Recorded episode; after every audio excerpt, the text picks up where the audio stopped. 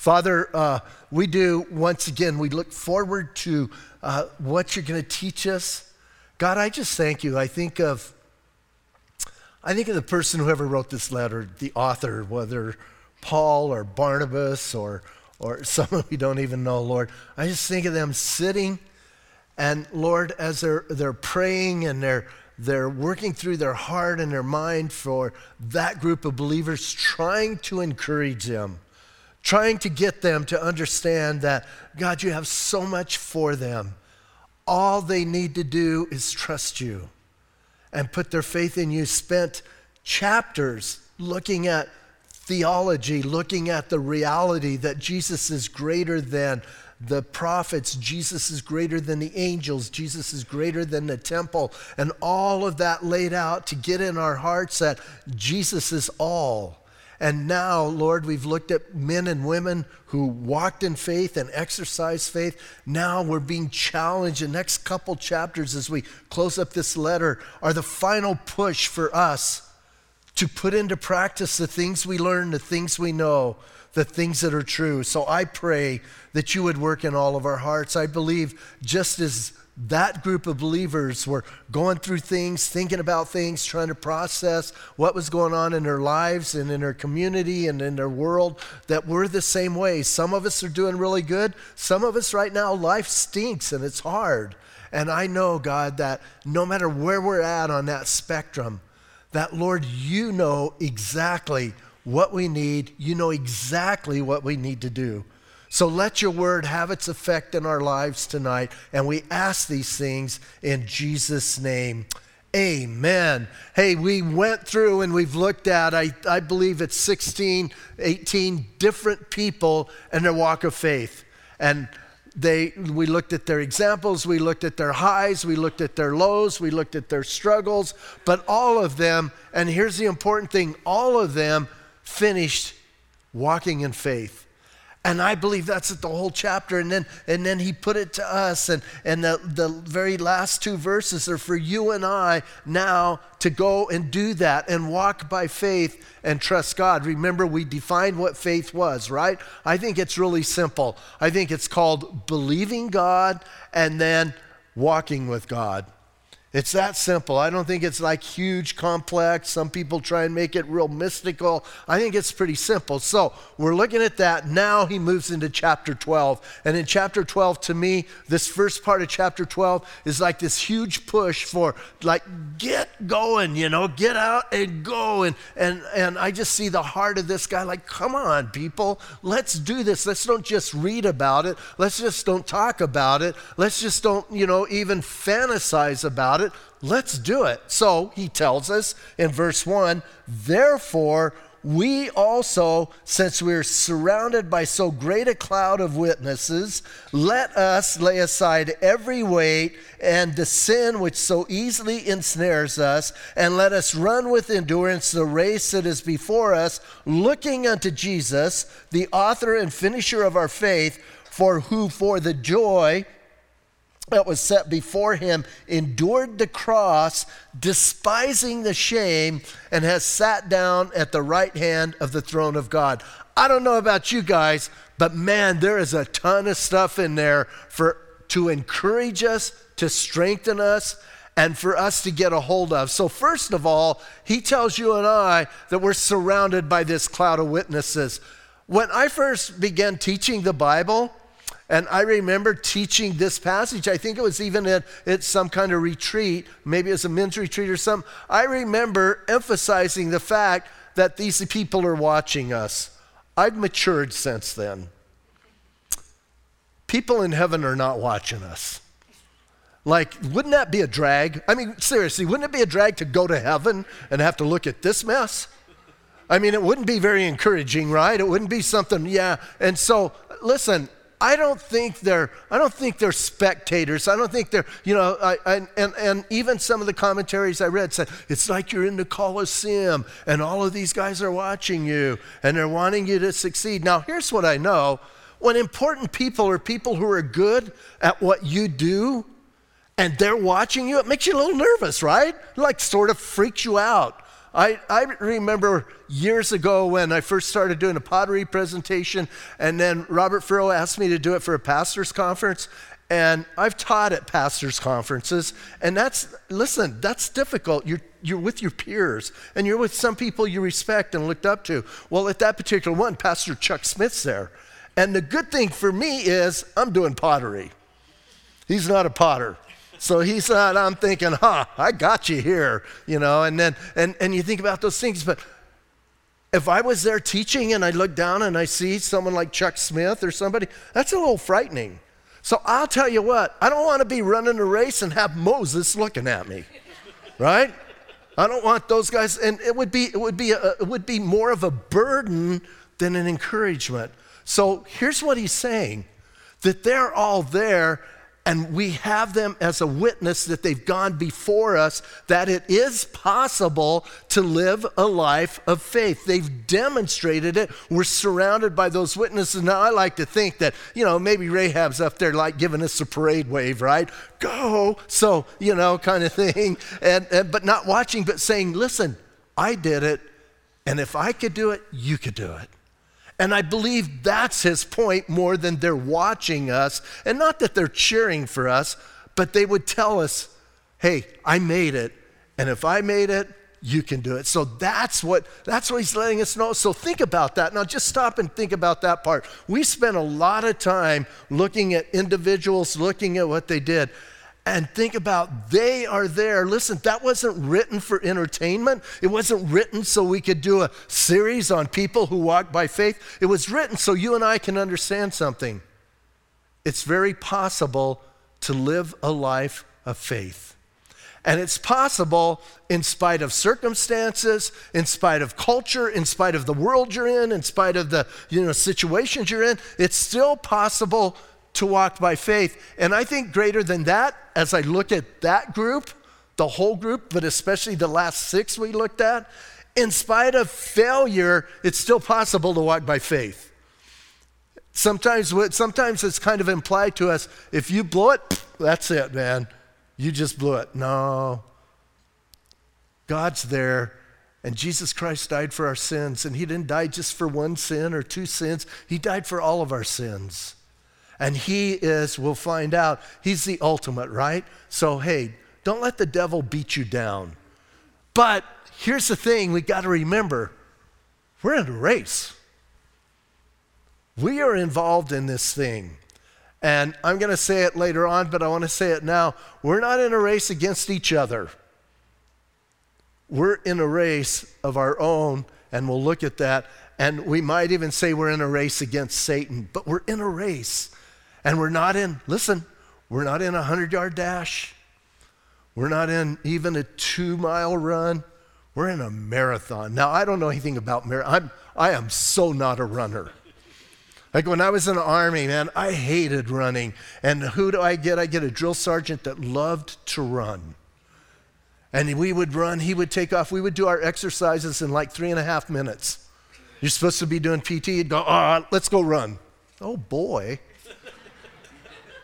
But you know what? He was such an encourager. Whenever I read this passage, I think of him because we would run, and if you were if you were genuinely working with him, and you were genu- genu- genuinely out of it, and you'd like you just I can't go.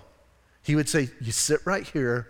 We'll pick you up on the way back, and tomorrow you'll go further." That's a good leader. And I, man, it, by the end of basic, we could run everywhere with that sergeant. He would, say, let's go, and we'd take off. So we're in this race and it's long, it's an endurance race, and there are way too many shooting stars, right? Even in this thing called Christianity. So we're in this race. So he says, listen, because since we have this surround of, of people who made it and people who did it, here's what he says. Listen, now we now we kind of get into the bulk of it. Here's what he says. We need to divest ourselves of certain things. And I, you know, listen, in our culture today, we understand divesting more, more with economics and houses and, and different things, but I want you to think about your life. How are you doing with your life? Are you living your life in such a way where if this thing is burdening you down in your relationship with the Lord, are you going to deal with it or are you going to try and carry it? Are you going to have that burden with you? And he gives us two different examples. The first example, he says, listen, we need to lay aside every weight. One thing that runners do is, man, they don't want to have very much on them, right? They wear the minimal clothes they can that are, I think, sometimes, sometimes good, sometimes not so good. But in their day, listen, in their day, they would actually, many would run naked in their day, and it wasn't such like a oh thing. But man, listen, they want to get rid of every single bit of weight. And you know what that means for you and I? Doesn't mean you need to go on a diet and a weight loss program and et cetera, et cetera. Here's what it means it means you need to look at your life and you need to decide what is there in my life that is holding me down and keeping me from finishing this race. And listen, we're going to talk about sin in a moment. We're not even talking about sin, we're talking about good things that are messing you up.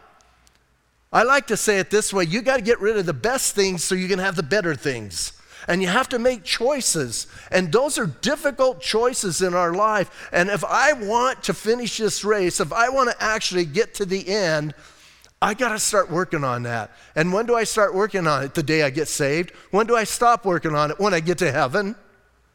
But I have to look at things and I have to say, is this, is this the best for me?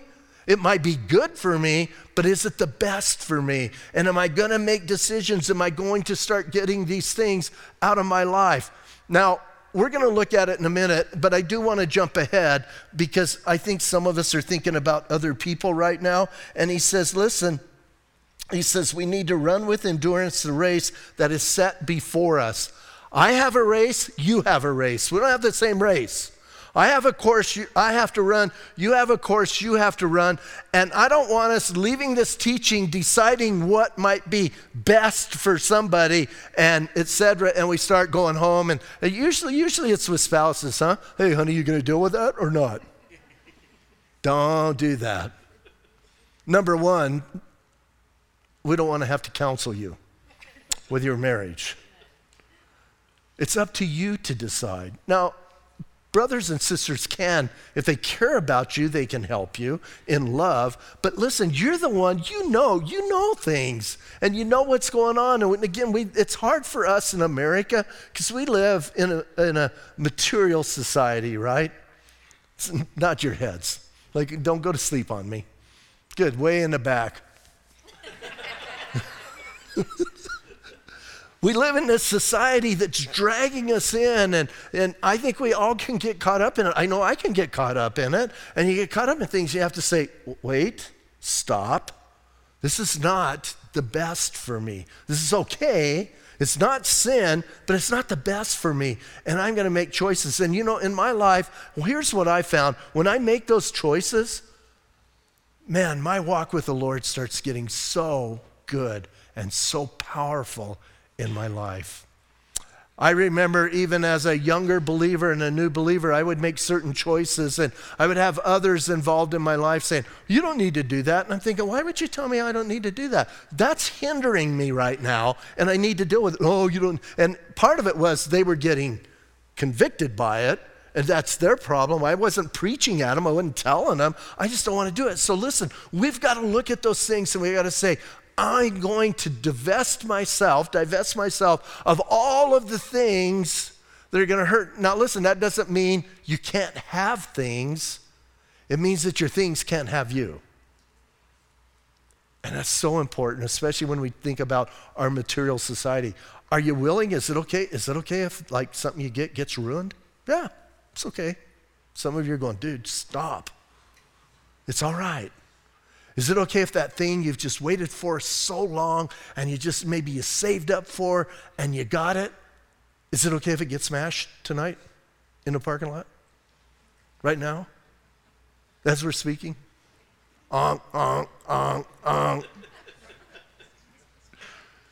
Hey, that's kind of hard to think about, right? What if, what if a microburst hits your home and you go home and it's splinters?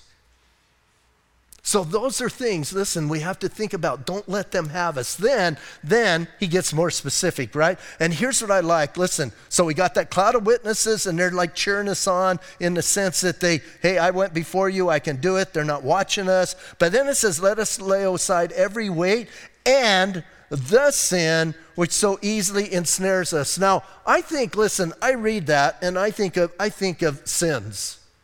I think of the sin of covetousness, envy, criticism, all the things that kind of creep in, pride, the things that we have to deal with, right? And those are things, listen, and I think he's talking about those, but do you notice he's got the definite article there? Those of you who remember grammar? He says, the sin, which so easily ensnares us. What do you think the sin is that so easily ensnares us? I think it's the same sin that was ensnaring them, and I think it's the same sin that ensnares every generation. It's the sin of doubt. What has he been talking about? Let's put it together. Remember, context in the Bible is important. What's he been talking about? He's been talking about faith. He's been talking about walking by faith. And he's been trying to get us to go in that direction and think about it. And then he says, listen, you need to get rid of those things that will hinder you. And then he says, get rid of the sin that so easily ensnares us. Now, you know, reading commentaries, a bunch of them kept saying, you know, well, you've got to, that is your thing. And, you know, what might ensnare me may not ensnare you, et cetera, et cetera. And I get that. I think, I think there's part of that. But I think the sin that ensnares every single one of us is doubt. When we doubt God, we begin to pull back and we begin to, quote, not trust Him, right? And we begin to drift away. We begin to d- distance ourselves from Him, from uh, the family of God and those who can help us. And here's what He's saying, man take care of that. Don't doubt, walk by faith trust God. And then I think in that doubt, then I think all those other sins come, right? Laziness, etc. All of that stuff comes. So he says, listen, man, we need to do that. And then, you know, you can plug in. I'm not going to go through a whole list of sins because we'd be here forever. And he says, listen, but they ensnare us. Now, I think as I think about this, so we're going to divest, divest ourselves of weight and things that are going to hinder us the, the sin that's going to hinder us, the weight that's going to hinder us.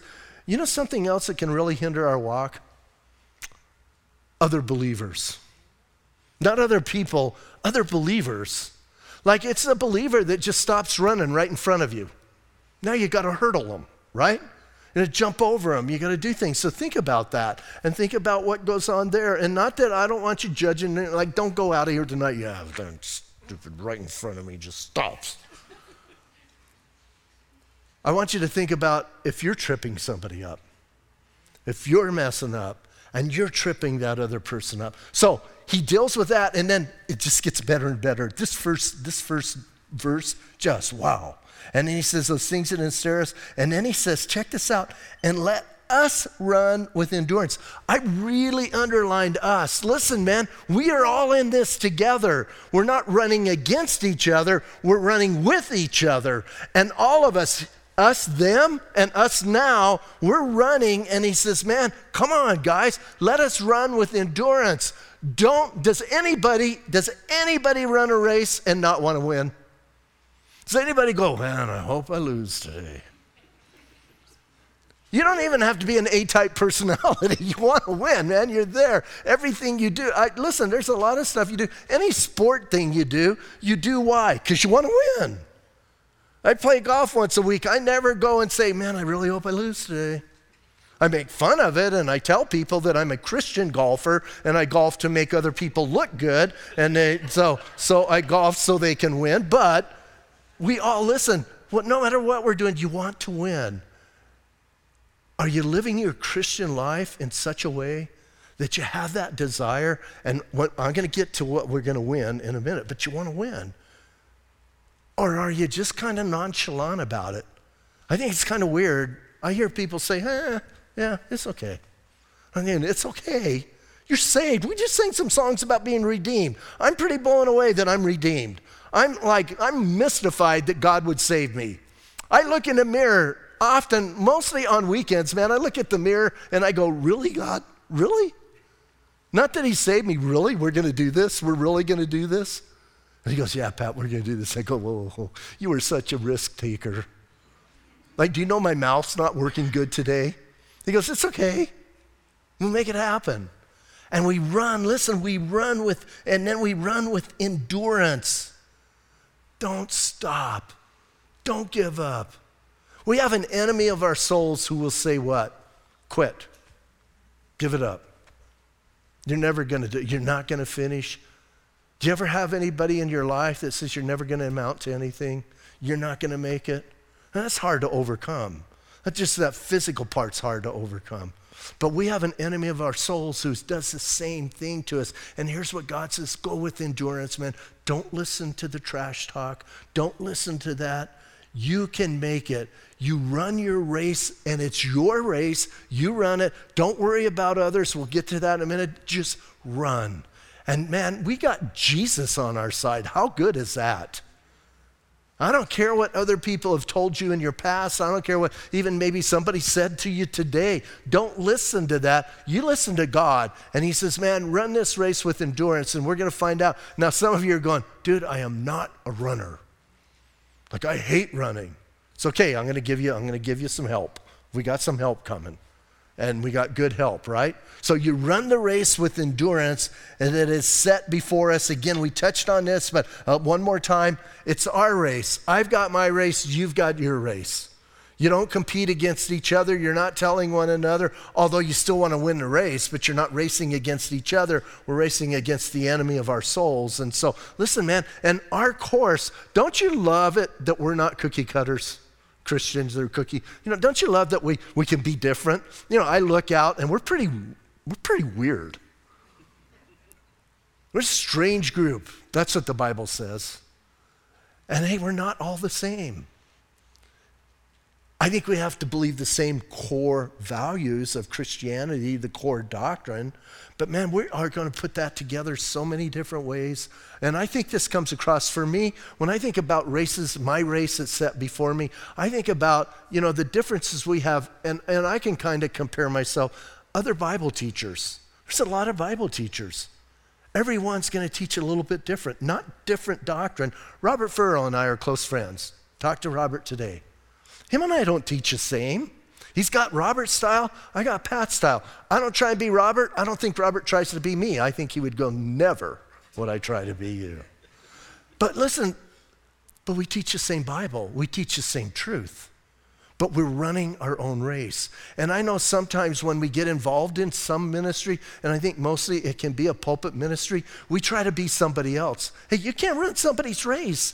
You're to look dorky doing it. You're going to look really funky. Run your own race. Run where God has placed you. And now we're kind of getting back to the whole idea God's got a plan for your life. Do you know that? He has a plan for you. And people often, again, Pat, what's God's plan for me? I have no idea, man. I'm still figuring out God's plan for me. I don't like it when somebody wants me to live their Christian life. I'm struggling with my own Christian life. How am I going to live your Christian life? It's just too hard. Maybe yours is easier, but mine's tough. God has not hid his plan from you. You're just refusing to see it if you don't see it. He doesn't play hide and seek. He's not the kind of God that says, you know what? If you get the special decoder ring, you can figure things out. Read your Bible, pray, fellowship, God will direct you and He will get you. If you're not interested, I found out God's not going to hound you. Well, He kind of does, but, but if you're not interested, fine. But I want to know, I want, hey, I don't want to run around in circles. You know, the Israelites did that for 40 years, right, in the desert. I don't want to be doing that.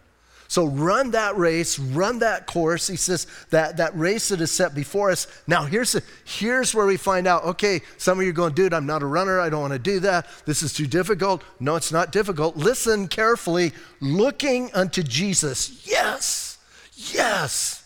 So, first of all, first and foremost, get your eyes on Jesus and not on everybody else around you. Quit looking at people around you saying, Well, I'm beating them. Hey, look to Jesus, focus on Jesus, focus on the finish line. That's where you're going. And he says, I love that, man. I love that whole idea. Looking unto Jesus. Now, listen what he says the author and finisher of our faith.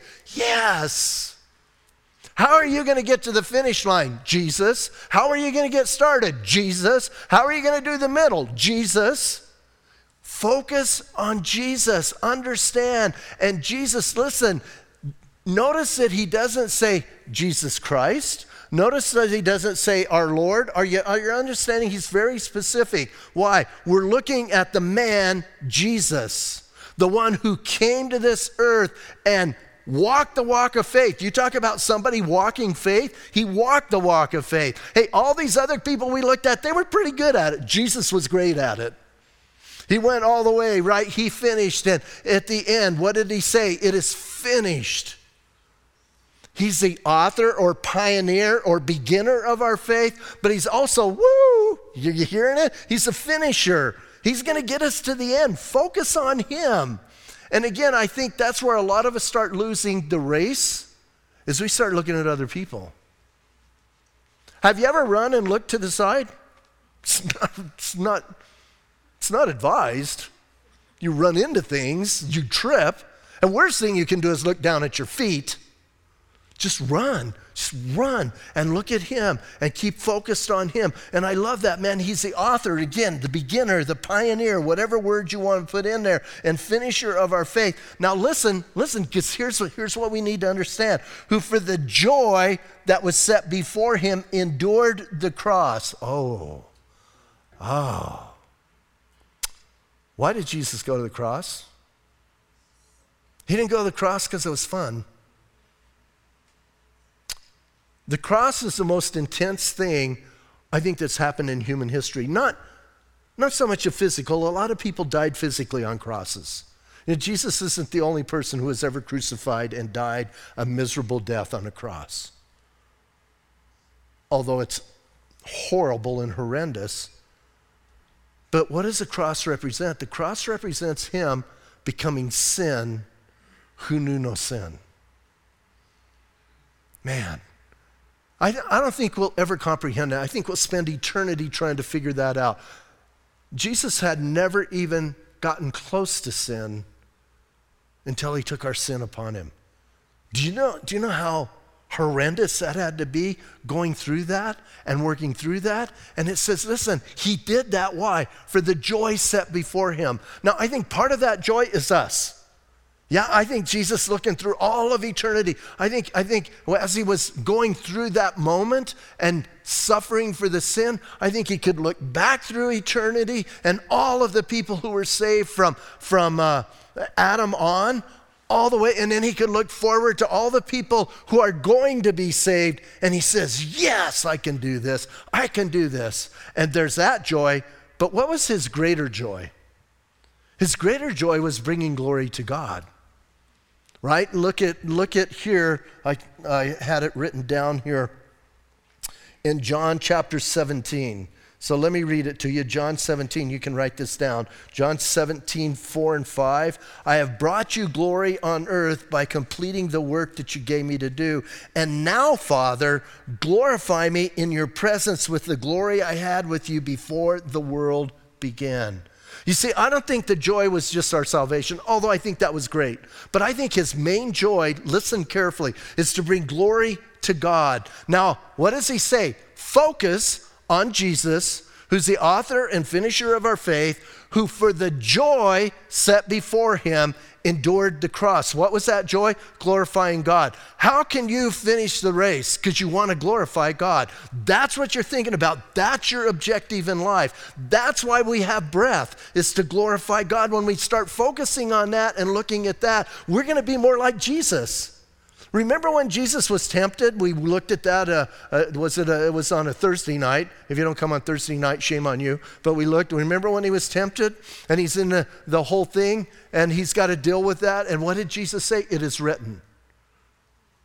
And the tempter would come again, and what would he say? It is written. And the tempter would come again, and he said it was written. And if you were here on Thursday nights, here's what you're going to find out. Everything that Jesus quoted that was written was out of Deuteronomy, the book you all love.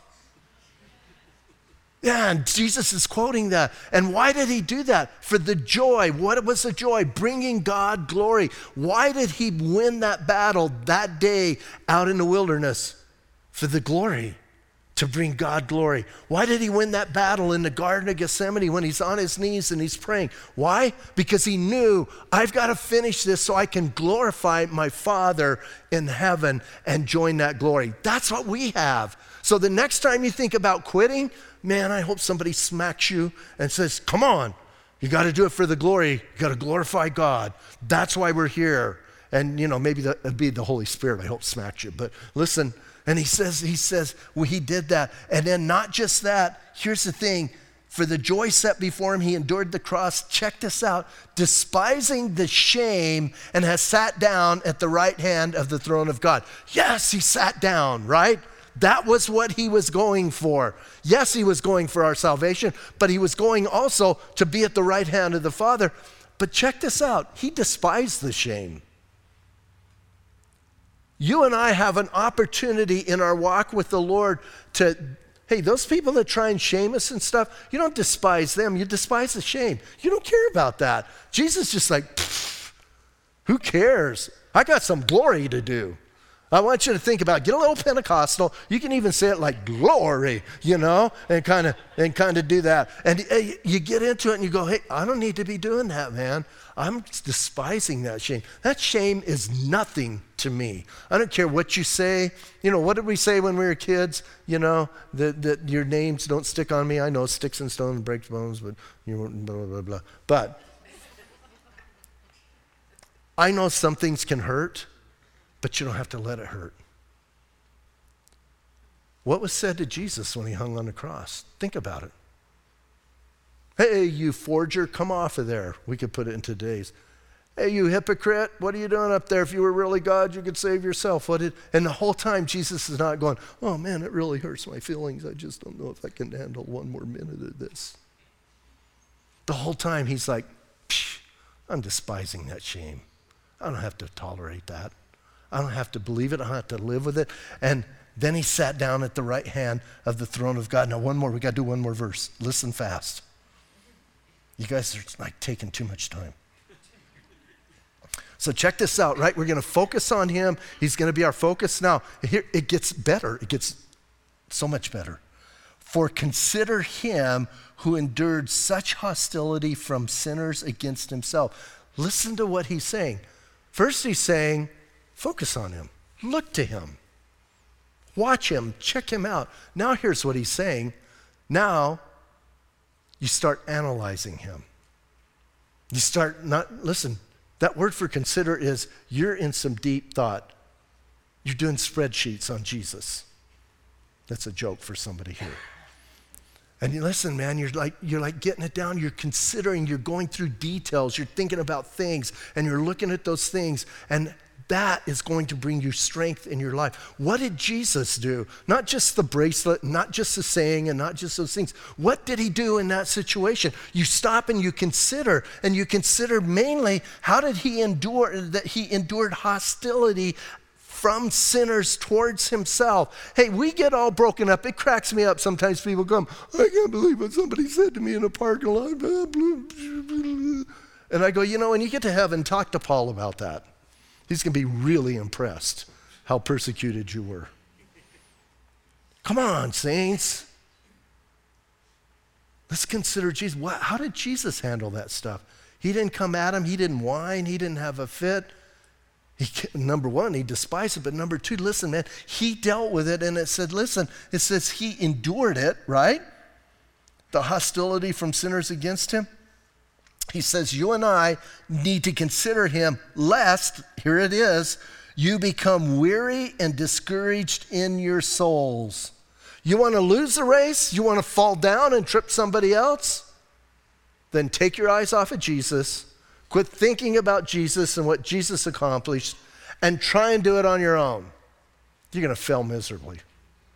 And you're going to and you're going to trip four or five people, and you're going to have a big huddle, and everybody's going to be on the ground, and then we're going to have to help each other up and get going again, I hope. But listen carefully. He says, Consider Jesus and the hostility that he endured last, so that you do not so that you do not blow it and, and wreck in your race, so you do not become weary and discouraged. Those are, those are definite. When he uses those terms, he, those are terms that are talking about athletic terms. Like if you've done anything athletic, right? No matter what it is, I don't care if it was dodgeball or foursquare or hopscotch. Is that athletic? Sort of. Can be. You'll make it difficult. Maybe not hopscotch, but listen, if you've done something, there's a point where you get tired. I don't want to do this. And I think specifically running, right? And I hear marathoners. I hear that you hit that wall when you're doing a marathon. You're going to hit that point where your body is going, You are an idiot. We're going to stop now.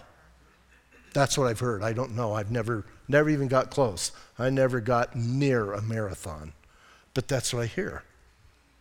So our bodies physically, but more importantly, spiritually, might start screaming, I can't do this. What are you going to do? Trust me, at that point, you're not going to have the strength to go. You're going to have to consider Jesus. Consider how he did it. And then focus on him. And I love this. Listen, man, I love this. How am I going to win this race, this stupid race I'm in? And some of you are going, I didn't sign up for no race. I just wanted to have a wonderful life. Well, you're signed up for a race. You got recruited. So we need to divest, divest ourselves, right, of things that are going to hinder us. We're going to need to work on that sin and all sins, but that sin. Hey, we're going to run with perseverance, endurance, and we're going to run our race. We're not going to like try and get in somebody, don't get in somebody else's lane. Nothing bothers me more in the church than when people try and get in each other's lanes. It's like, stay out of their lane. They're running a race, they're doing really good. And you get in their lane, you're going to trip them, and you're probably going to slow them down. So, anyway, uh, that's a whole different teaching. And how are we going to do it? We're going to focus on Jesus, right? We're going to look to him, and then we're going to analyze man, Jesus did this here, he did that there, he did this here. Why did Jesus, why did Jesus approach that in that way? Why did he do that? And you got to start asking yourself those questions and start looking at it. That's what considering is. So, you ready? On your marks? Right? Let's go. And here's, a, eh, once again, man, I want to emphasize, because some of you go, I'm not a runner. I totally relate. But Jesus is. And I've said it many times. I stole this saying, but it's such a good saying. When Jesus is all you have, then you realize Jesus is all you need. And hey, in that race, man, I need Jesus. If it's going to be a, if it's going to be a marathon, man, I better have Jesus because I ain't going to make it. So let's get involved with him. Let's stand up and pray.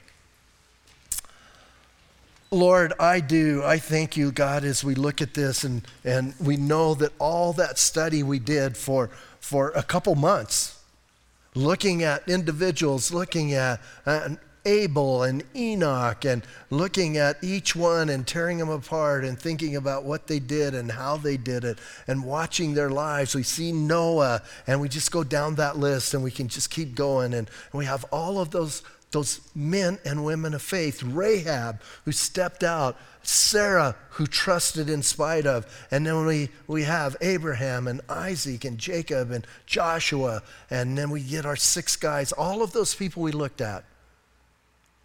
They're there not just for a lesson, they're there to teach us. They're a witness to us that it can be done.